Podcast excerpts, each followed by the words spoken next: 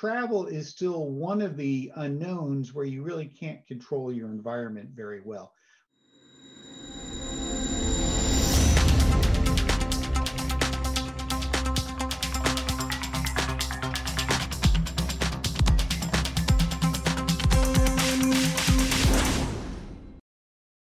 Hello, I'm Faith Rogers, host of today's program COVID 19 Keeping Up with a Moving Target.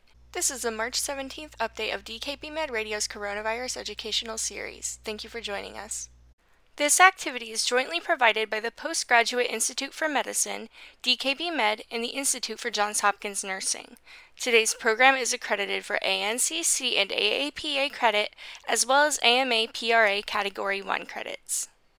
Please visit our website for complete CE information. If you're tuning into our webcast, please click the red Claim Credit button in the webinar console to attest for credit. Otherwise, please visit covid19.dkbmed.com. Today's learning objective is to discuss the current knowledge of protection from COVID 19 after infection or vaccination.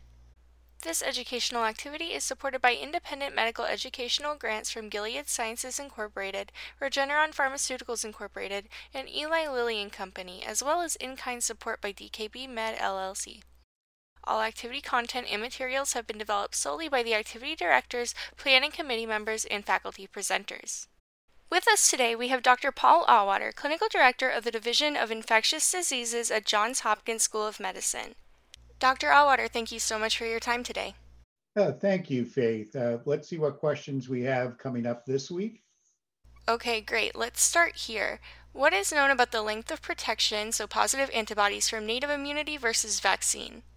Faith, the, these are questions which I think will continue to have additive knowledge from research. We know from studies in the United Kingdom that uh, protective immunity after people who have had COVID 19 is at least 85%, and that was at about the eight to nine month mark. And as now we're at the one year uh, stance uh, in many countries from having had their first cases of COVID 19, we'll, we'll, we'll gather more. What's key to me and what I tell patients about uh, recovery from COVID 19 is that some people appear not to have very robust immune responses. And most of the COVID reinfections that have been uh, seen have occurred uh, in people that may not have had significant symptoms or may even have been asymptomatically infected. So those are one of the reasons why immunization uh, against COVID 19 is still recommended. Now, what about we know about the vaccine responses? And there's some preliminary evidence, uh, for example, from the Moderna vaccine that was published in early January in a letter by Widge that looked at their cohort from the phase one, phase two studies. Now, these are obviously healthy people as opposed to those that have significant immune compromise or older ages. But there, there was very little decay in antibody responses 119 days after uh, receipt of their immunization. So to me, this really does suggest uh, uh, a fairly durable immunity. And, and we'll know as months move on exactly uh, how long and whether there's a need for boosters, Faith. Okay, and this learner says everyone is asking me about the safety of air travel once they've received both shots of their vaccines and waited at least two weeks after the second shot. What advice should I give to these individuals? Yeah, so I think this remains a response that at the moment has to be a bit individualized. I think people who have already gotten their uh, shots probably have had some advanced age or uh, risk factors in many circumstances. So those are people that if they were to contract COVID-19 could be at more serious risk for developing severe enough infection to land you in the hospital and so on. What we know from both the uh, Janssen, uh, Johnson and Johnson vaccine or any of the mRNA vaccines by Moderna and Pfizer uh, is that uh, there's a very high degree of protection from severe COVID 19. Uh, in fact, very few people uh, appeared to land in the hospital. And real world experience from Israel, even in people over 70 years, found that um, there was about a 92% efficacy against um, severe illness that might land you in the hospital. So if someone wants to be very conservative, given that rates in the community of COVID 19 are still very high, uh, travel is still one of the unknowns where you really can't control your environment very well. But for the most part, your risks would be significantly reduced, but it, it, it wouldn't be the kind where you'd say, gosh, you know, uh, there's really no chance of you acquiring COVID 19 and landing in the hospital because we know from the Israeli experience that that's still uh, possible. And Faith, uh, I want to add to that by saying the Centers for Disease Control uh, yet maintains discouraging against uh, travel except for essential circumstances.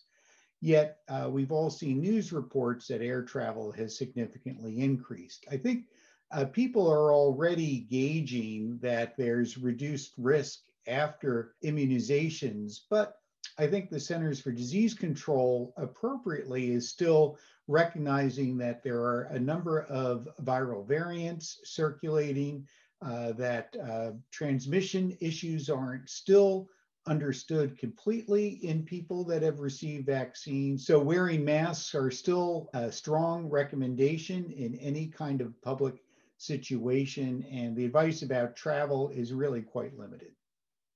Thank you for that. And here's another one. Is the social distancing guidance about six feet going to change? I've heard some rumblings about three feet or one meter. So, Faith, I'm not exactly sure. Uh, typically, uh, there are trial balloons that are sometimes floated or leaked uh, when there are going to be changes uh, to the press. I'm not certain this is the case. Uh, to me, I think this uh, would not be prudent at the moment.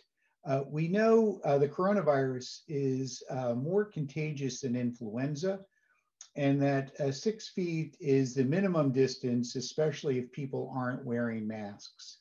Now, uh, if people are wearing masks and um, you're in uh, areas that have good circulation, three feet may make some sense. But not everyone wears masks well. They fall under their nose. They may sneeze, you know, these sorts of things. And I think everyone sort of understands the six foot uh, aspect for social distancing. So I think reducing it to three feet doesn't make sense as long as we're still trying to be as careful as possible, given the high uh, rates in many communities across the United States. Okay, and can you comment on the AstraZeneca vaccine and the current concerns about blood clots? Yeah, the, so Faith, the AstraZeneca vaccine is an interesting vaccine in the sense that it's a little bit different than the three that are approved uh, for emergency use in the United States.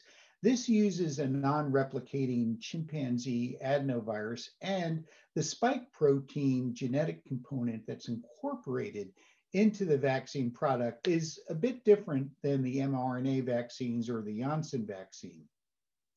What has stimulated this interest are reports of blood clots, uh, which the WHO and a number of uh, public health authorities have strongly argued to date don't appear to be above the baseline incidence that would occur at any rate. Now, personally, and although I'm just only reading news reports about this, some of the clots and conditions uh, fall into the more rare categories, such as uh, cerebral sinus clots, for example. Interestingly, overall, the risk benefit of vaccine versus acquiring COVID disease probably still falls strongly in favor of receiving the vaccine. That's why the WHO has come out rather strongly on this many individual countries in Europe and elsewhere have halted immunizations while uh, there is a review of this kind of information. I think this is just unfortunate in the sense that this has come up. The numbers of clocks are not high, and I fear that it does uh, unfortunately cast a pall over uh, the vaccine uh, strategies such that people that are on the fence may be uh, remaining there uh, considerably longer, or at least with respect to this vaccine, which may be undeserved. So there's always an abundance of caution with giving healthy people uh, vaccines. I quite understand that. Uh, but given the public health urgency, I think these aspects need to be tempered. And interestingly, of course, the United Kingdom apparently is not seeing this, nor have really any of the clinical trials, which at this point do number in the tens of thousands. So, although millions of these uh, vaccines have been administered, it's a story that will continue, but uh, I think countries may have uh, swung too conservative in this aspect. All right, and our next question Are monoclonal antibodies being used more frequently now, and is there any evidence that the variants are affecting its efficacy? Now, Faith, the monoclonal antibodies are still being underutilized. There are three uh, products available, the latest of which is a combination product with bamlanivimab, which was the first monoclonal antibody against the spike protein of the coronavirus that now is administered with a second monoclonal antibody called etesevimab. I think this still is underutilized strategy because it is an intravenous approach that requires a referral and is only given in certain uh, places in uh, most states. So not everyone is very comfortable with the whole process or familiar with it. The other chink at the moment is this. Uh, the 351 variant, which was originally uh, discovered in South Africa, is present in a number of states here uh, in the US.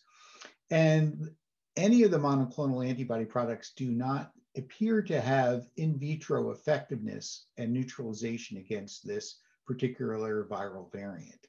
So because patients at the moment uh, will not know, nor their clinicians, which virus uh, they are infected with, uh, this probably will reduce some of the efficacy grossly compared to the studies that were published earlier when uh, other strains were circulating. So I think this is a story we'll learn more of. Uh, there'll no doubt be monoclonals that can be produced that would be effective against this 351 variant.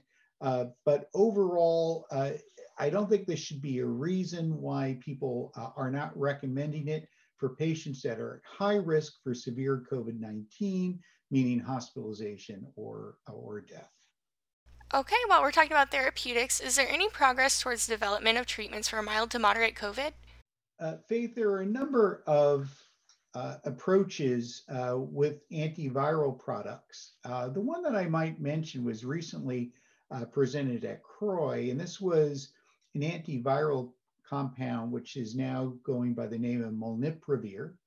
And this appeared to work in mild to moderate COVID 19 by uh, decreasing uh, the amount of virus uh, after uh, five days of administration. Now, the numbers that were presented were small. I believe these um, randomized control trial studies using this in the outpatient arena are close to completion, and we may be hearing more about this.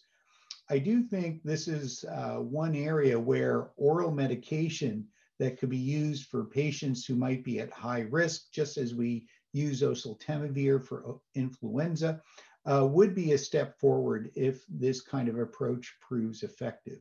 Uh, there are a number of other strategies, including inhalational products, uh, but I think this is uh, one of the approaches, and there are uh, uh, at least one other oral antiviral that I'm aware of that are currently in trials, might hold the most promise.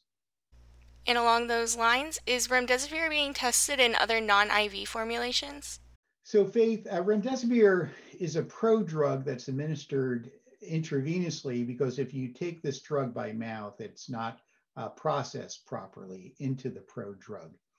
Uh, remdesivir itself, though, uh, is being studied as an inhalational product. So that's uh, one approach, which, of course, uh, given uh, the respiratory aspect of the coronavirus, means that you're delivering the drug uh, potentially at high concentrations right to the primary sites of replication. The other approach that I believe the manufacturer is also engaged is to study the active molecule, that is what the prodrug is metabolized to, as an intravenous uh, drug. So those are just two aspects that I'm aware of, and we may hear more uh, down the road. Thank you. And this is our final question for today. Is it likely that COVID vaccinations will be administered annually, like flu vaccines? So, Faith, I think as long as certain vaccines are so efficacious, such as the Janssen vaccine, the message RNA vaccines from Pfizer and Moderna, if they uh, pan out what seems to be very effective uh, prevention uh, from preliminary data, unless viral variants significantly change and uh, these vaccines are no longer effective, I don't think there will be annual requirements. The question is whether there will be periodic boosters, and of course, this will only uh, be known with time. Uh, I think these new message RNA vaccines are very hard to know because they've not been used how long their immunity will last. Uh, more conventional vaccines, uh, such as the adenovirus based uh, Janssen vaccine, uh, I think you have a better sense, but we're still in the very early phases of understanding how well they work. So, in short, it boils down to two issues continued monitoring of patients that have been immunized and looking for breakthrough infections that are severe enough to land in the hospital. And, and the second is just uh, seeing if the coronavirus itself mutates substantially enough, such as currently organized vaccines uh, are not as protective as they were er, uh, earlier in the pandemic. Thank you, Dr. Auwaerter, and thank you to our learners for those very insightful questions. If you're tuning into our webcast, please click the red Claim Credit button in the webinar console to attest for credit. Otherwise, please visit covid19.dkbmed.com. Any questions or issues, feel free to email us at the address listed. To submit questions, please send them to qa at dkbmed.com. That's Q as in question, A as in answer at dkbmed.com. Again, thanks for joining us and thank you for your dedication to your patients with COVID 19.